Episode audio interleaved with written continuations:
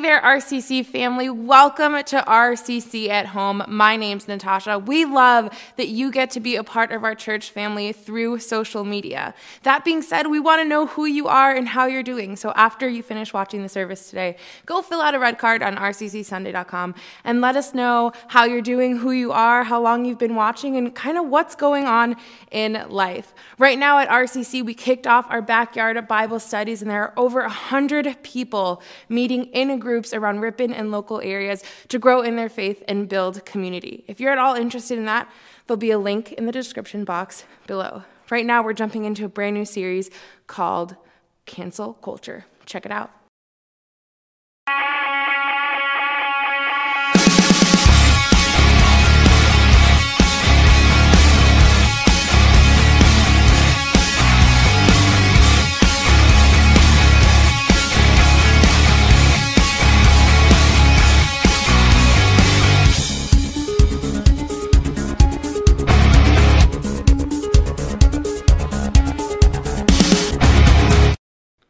Hi there. My name is Mike. I'm one of the pastors here at RCC, and thanks for joining me today at RCC at Home. Today, we begin a whole new series for the summer that we're calling Cancel Culture. And I'm not sure, are, are you familiar with that phrase, cancel culture? It, it's a big deal these days. It, it's kind of a newer term, but, but these days you're seeing it everywhere, you're hearing it everywhere. And, and if you're not familiar with it, what it basically means in our culture today is that if someone can do or, or say something currently or even in their past, and it might offend someone or they don't like it, and that person gets canceled. In a sense, if, if it's a, a, movie star or a musician, no one will watch their movies or go to their concerts. If, a, if it's a regular person like, like you or I, um, people don't want to talk to you, people don't want to associate with you, people don't want to go into your business. In a sense, they're canceling you. That's cancel culture these days. But this summer, as we talk about cancel culture as a sermon series for RCC, what we're really talking about is a study of the Bible book of Colossians.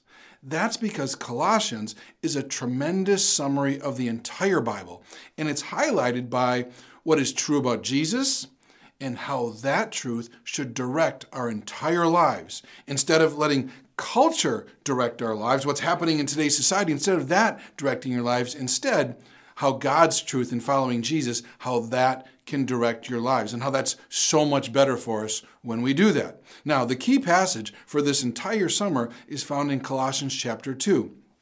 In chapter 2, verse 12, you'll see this. It says, For you were buried with Christ when you were baptized now, first of all, I just want to stop for a second because there's an assumption there. Paul is the writer of Colossians, and there's an assumption there that if you're a follower of Jesus, you've been baptized. Now, lots of times for people, that means they were baptized as babies because our parents love us, and, and when we're born, our parents want us to grow close to God one day. And that's beautiful these days, but that's not what it meant in Jesus' time.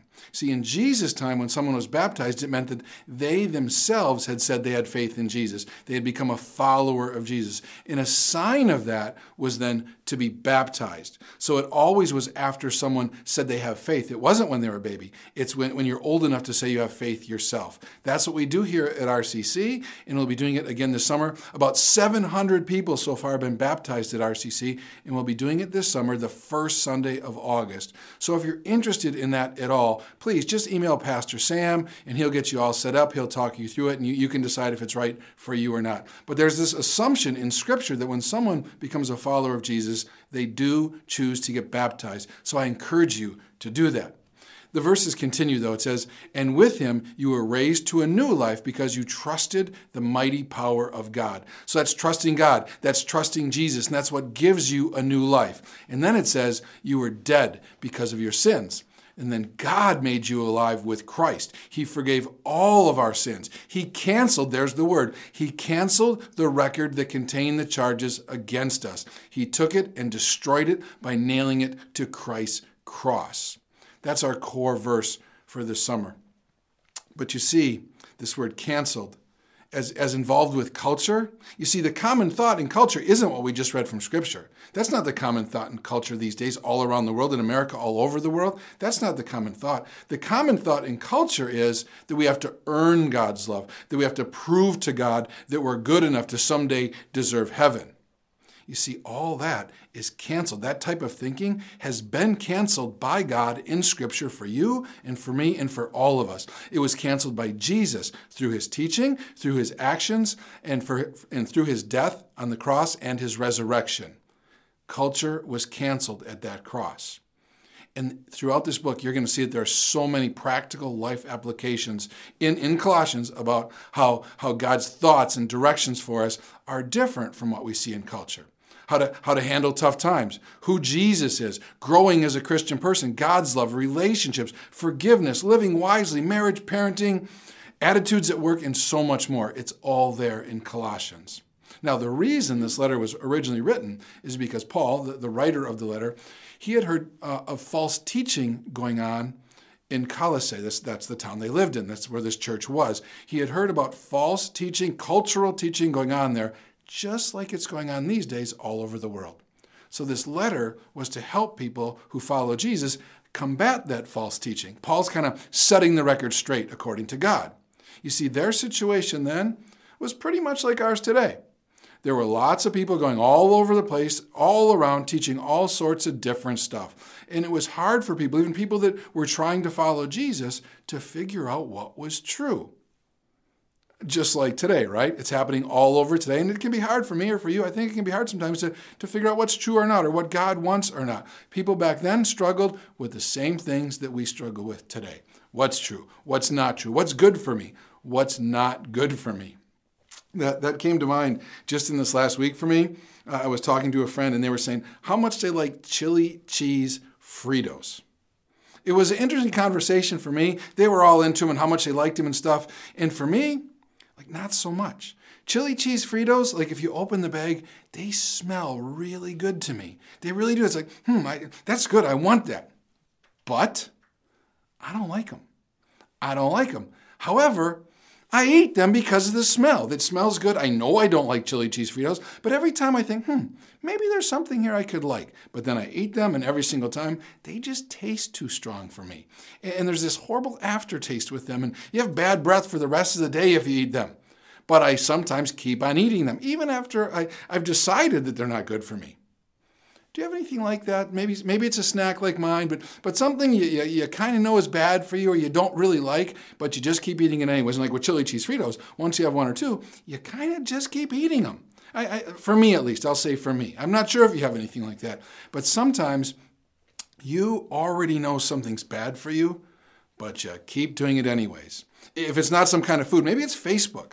The whole world knows, every survey shows, all research shows that Facebook actually brings you down. If you spend a lot of time on Facebook, you generally end up in a worse mood. That's because it, studies would show that's because people share their like best meal ever and there's pictures of it or, or their vacations or their highlights of the week. And then you're kind of scrolling through Facebook and you're comparing it to your life and it, it doesn't measure up.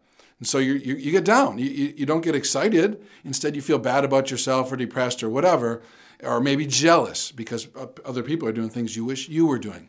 Or, or maybe it's the breaking news. Like it's always breaking news these days. It's always called breaking news. Every 30 minutes there's this breaking news. And you know that if you listen to it, there's going to be this negativity and you're going to get frustrated by what's in the news or angry about what's in the news. But you just keep consuming this negativity all the time. You're like, you're like stuck on it. Sadly, you become what you eat. If you eat negativity, you become negative. And over the last year and a half, anxiety levels have gone up for all groups of people. All groups of people throughout the United States would report anxiety levels have risen in the last year and a half, and since COVID, right? Except one. Except one group of people. Do you know who that is? Do you know who the one group of people is? It's those who attend church regularly. That research was done by the Barna Group. You see, culture changes daily. But truth is timeless. Let me, let me give you an example of that. Parents love their children, right? Parents love their children. Parents have always loved their children. Parents love their children. I love my children. But parenting styles change. This week, uh, school's out for the summer here in Ripon. School's out for the summer. And generally, when there's a big thing at school, uh, with the schools like school's out or the first day of school or something like that, my oldest son always reminds me of one of his stories. You see, when he was off to kindergarten, there was a day or two days before the, the first day of school where you went and saw the classroom and met the teacher. And I did that with him, and it, and it was great. And then a day or two later, they have the first day of kindergarten. So on the first day of kindergarten, I, I, pull up to the driver's circle there, and the doors are wide open. There's a teacher at the door waving the kids in. So I, I tell my boy, go ahead and jump out of the car and go on in which he did. And I thought everything was fine. There was a teacher at the door to greet him. His classroom was literally like 20 feet inside the door. We had just been there like the day before, and, and I drop him off. What I didn't know, and for a while later, was he had a horrible time. I dropped him off. He went in and he got lost in the school building and was upset and crying, and teachers had to help him find his room. And he, and he brings that up sometimes. Like he teases me about like what I should have done that day, like all the other parents who walked their kid into the classroom. Except for me, culture had changed. You see, when I went to kindergarten, I walked to kindergarten. Back then, everyone walked to kindergarten. It was blocks and blocks and blocks. We all walked, and that's just what you did. Um, maybe my mom was a little nervous that I couldn't find my way. You know what she did? My mom gave a first grader, I was a kindergartner, my mom gave a first grader a nickel to walk with me in the morning just to make sure I didn't get lost on the way to school. Do you know what you could buy for a nickel back then? Nothing. Nothing. Culture changes, parenting styles change, the value of money changes, values themselves change. But parents' love does not. Parents' love does not. Parents have loved their children right from the beginning, just like we do now. And you know what? True is true as well. Truth doesn't change. And God sees himself as your loving Father. That's how he sees himself, who only shares truth with you. Now, with that said, let's take a look at this book of Colossians. We're going to start in Colossians chapter 1, verse 1, and this is what it says. This letter is from Paul, chosen by God to be an apostle of Christ Jesus, and from our brother Timothy. It was written to God's holy people in the city of Colossae, who are faithful brothers and sisters in Christ. May God our Father give you grace and peace. We always pray for you, and we give thanks to God, the Father of our Lord Jesus Christ, for we have heard that you trust in Christ Jesus and that you love all of God's people. You do this because you're looking forward to the joys of heaven, as you have been ever since you first heard the truth of this good news.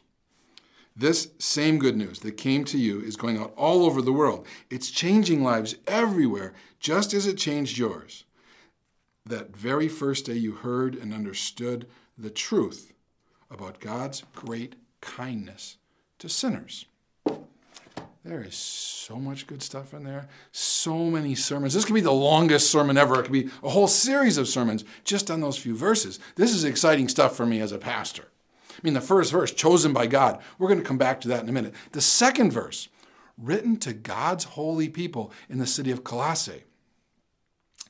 See, there was this church, right, in Colossae where, where I said this, this bad teaching was going on. But, but this town, to, to give you a little bit of background, a little bit of understanding, this is a town where many Jewish people had settled 200 years earlier after they fled persecution. It was in a Roman province, what, what is now modern day Turkey and it was written in about 60 AD.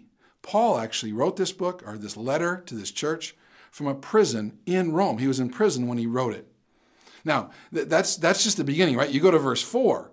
It says, Heard that you trust in Christ Jesus and that you love all of God's people. Heard that you trust Jesus and love God's people. I don't know if you're aware, but that's how you know someone's a Christian person. That's how you know someone is a Christian person. Those are the signs of people whose records have been canceled by the cross according to God. Those are people that said, I believe in Jesus. I believe he died on the cross. I believe he rose again. And I believe that through my faith in him, I have a right relationship with God now and forever. That's what that means. And we'll come back to that soon as well. Verse 5, the joys of heaven. That's great. What the joys of heaven? Aren't you curious? What are the joys of heaven? How do you get the joys of heaven? You must be curious. And I hope this summer you develop a passion for truth, a curiosity for God's truth, a passion to find out what it is. See, that's part of the reason why we're doing this series. I want you to read along this summer. Read through the book of Colossians with us as we teach. Read it over and over. It's a short book. You can read it multiple times. Because if you know Colossians, you'll know God's truth and what to do about it. Any of these verses today would be awesome to focus on. And, and I'd love you to do that. Uh, get in a backyard summer Bible study here at church. You can email Pastor Sam about that. Get in one of those studies and study all the verses. You can do your own personal devotions, like I said, by just reading through the Bible yourself. You could become an expert in the book of Colossians this summer. But But verse 6 is the one I've been super excited about to talk about since last October. This, this series was, uh, the beginning of it was planned last October. And since then, I've been excited about Colossians chapter 1, verse 6. This, this is what it says in Colossians chapter 1, verse 6. This same good news that came to you is going out all over the world. It's changing lives everywhere, just as it changed yours. That very first day you heard and understood the truth about God's great kindness to sinners. There, there were these words, these important words. This same good news. This same good news. What is this? What, what, what is this good news he's, he's referencing, right? What is the good news? Well, sometimes it's called the gospel. And essentially, what that means is what I've already said. This good news is that God's own Son, Jesus, came to earth and he lived a perfect life. And then he sacrificed that life for you. He took on uh, the, the penalty for our sins. He took on that and sacrificed it for you. And then he rose again to overcome death for you and for I. That simply by our faith in him, our, our desire to follow him, we can be made right with God. That we don't earn it like culture says. Like people say you have to be good enough for God or God's always angry. That, that's just not true. Instead, Jesus changed all of that for us. And that should be good news. That is the truth about God's great kindness to sinners. It references that, right? God's great kindness to sinners is that there's no punishment for sinners, there's forgiveness for sinners when you follow his son, Jesus. And then it says, that truth is changing lives everywhere. And that's what God says in Scripture for us. That his truth, that the truth of Jesus is changing lives everywhere. It was 2,000 years ago, and it still is today, all over the world. And that's what we're all about here at RCC change lives. We are about changed lives. To, to go from rejected to accepted, to go from hopeless to faithful, to go from directionless to purposeful, from alone to love, from guilty to forgiven, from selfish to giving, from worried to peaceful, from judgmental to accepting. And the reason we're about changed lives is because that's what God in the Bible tells us we should be about as a people, as individuals, and also as a church. You see, in 2 Corinthians, he, lays it out for us. It's 2 Corinthians chapter 5, verse 17.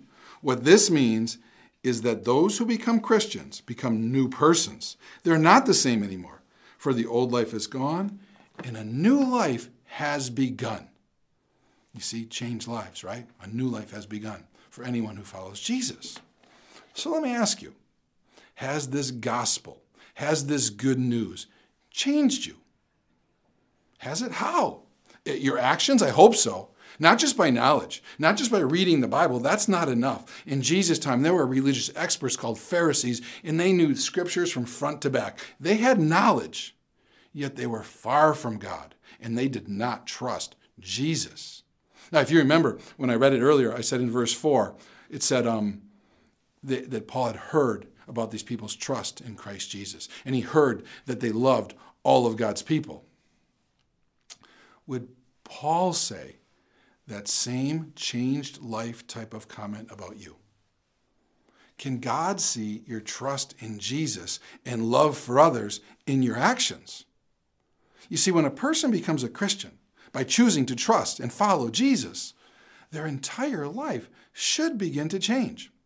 This doesn't mean that they, they dress differently or drive a new car or change their hairstyle, even though I wish that were true, right? It'd be great if you got this new amazing hairstyle. It doesn't mean that. Instead, it means they should begin to look at themselves and life from God's perspective, not culture's, not what you see in the news, not what you hear around. Instead, that you'd find out what God thinks and how God directs, and you'd reorient your life to that. It means we need to cancel our desire to match our thoughts and actions to whatever today's culture would state, and instead make following Jesus' teaching and his example for us our priority. Then everything else changes. From Everything, it, it, all changes from, from how we treat an enemy to, to how we spend our money to how we invest our time here on earth to how we love others. You see, that's having a biblical worldview versus a cultural worldview. We need to be open to the changes God wants us to make in, in, in our thoughts and in our actions because you and I, we are chosen by God. Do you remember verse 1? How I started? I said I'd come back to it. Here it is chosen by God. Chosen by God. Wait a minute. Give me a break. Paul? Paul said he was chosen by God. People must have struggled with that comment when he wrote it. Maybe you don't know this, but, but Paul, before becoming a Christian, what he did was torture, kill, and, and imprison Christian people. So for Paul to say, I'm chosen by God, must have been really hard to take back then. It's not really any different than now, though, right? Like I, I could say that for me. If I said I was chosen by God to be a pastor or to teach the Bible, people that I grew up with in high school and in college, and, and maybe even now would say, Mike? Chosen by God, come on. He's not nearly good enough to be chosen by God. And you know what? And you know what? They're right. My daily prayer basically every single day is God, help me be the man you want me to be. I'm not special. Paul wasn't special either. He's, he's famous, but he himself didn't make him special. God choosing him made him special. And you are chosen by God. Do you believe that? that you're chosen by God? What do you think? Are you chosen by God? When I ask people that in my office, I've been here many, many years now. When people come into my office and I say, Are, are you chosen by God? What do you think? Sometimes people say, Well, no, I'm, I'm not a follower of Jesus. And then I say, Why not? And sometimes they say, I don't know. And, and, and frankly, that's just not good enough. It's not good enough to spend your whole life not really knowing if you believe in Jesus or not. It's just not good enough. You owe it to yourself to decide if you really believe or you don't. So that's one response. The other response is this Well, I don't know if I'm chosen by God. I, know I believe in Jesus, but, but my past has certain things in it, or my current has certain things in it. And, and I don't know if God could really choose me or use me. But what we see here from Paul and all throughout the Bible is this unlikely people are chosen by God.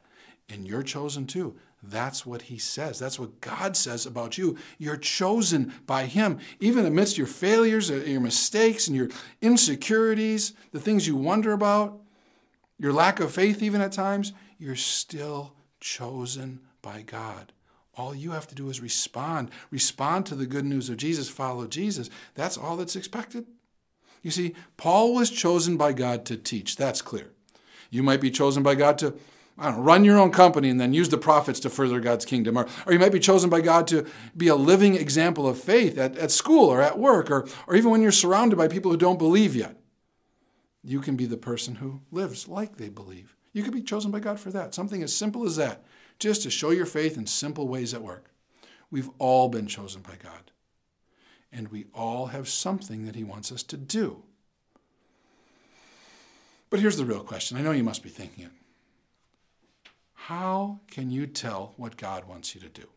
How can you tell? Well, here you go. First, you have to make a decision about what's true once and for all. Are God's words true in Scripture? Is the gospel true? Is Jesus real? Is Jesus true? You have to decide.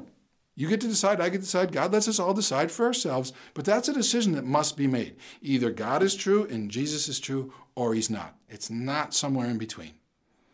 And then, once you know what is true, you can identify what is counterfeit. I don't know if you know this, but counterfeit bills, you see, counterfeit bills are a deal in society, and there's specialists who figure out what's counterfeit and what's not. And here's what you may not know counterfeit specialists, they, they don't study fake money. They study the real thing to see what the real thing looks like. And by knowing what the real thing looks like, they're able to detect what's, what's not right or what's wrong with counterfeit. Colossians teaches us to study, to learn, to focus on what is truth, so that we'll know when culture tells us fake or untrue or counterfeit information. So I want you to commit yourselves right now I want you to commit yourselves to studying the Bible book of Colossians with me this summer. You can read it again and again and again. It's only four chapters long. You can read it again and again and again. Study it this summer. Decide if God's word is true or not this summer for you. And then see if knowing and living by God's truth makes a better life for you or not. Because it is your life and it is your choice. God lets you choose. And I'm, I'm challenging you to choose Him, to choose God, to choose, to choose Jesus, and see if that choice doesn't give you a better life or not. With that, I'm going to pray. And I'm going to ask God to help me and to help you focus this summer. Focus on, on, on finding out answers from Him, finding His truth in our lives, and then living like it. So if you want to pray that along with me, go ahead and bow your heads right now. Dear Lord, thank you for, for sharing and then preserving your truth in Scripture for us for all of these years against all odds. Thank you. Lord, this summer, I ask you to help me and anyone who's praying with me right now to be inspired to explore your truth, to find out what you say is true, and then reorient first our thinking and then our actions to your truth, to see the world not as culture sees the world from day to day, but to see the world and ourselves timelessly like you do. And then, Lord, to follow you. In Jesus' name we pray. Amen. 2 Corinthians 9 6 says that God loves a cheerful giver. It goes on to say that when you are generous with others, He will be generous with you. When we look at all that God has given us like it's like it's a gift, it, it changes the way we see what we have. It can actually then be a joy to give it back to Him because we're grateful for what He's given to us. You also need to know that when you're generous with your finances here at RCC, you're not only honoring God, but you're also helping to support the mission and ministries of RCC. The easiest way for you to give would be to simply visit rccsunday.com. From, from there, you can set up a reoccurring gift. It can be weekly or monthly. It can be through your bank account or a debit card or a credit card. Also, feel free to drop off a check at our downtown location at 155 State Street. There's a mail slot in the front entrance, and you can drop it off right there. Keep up the awesome work, and remember to be the church this week.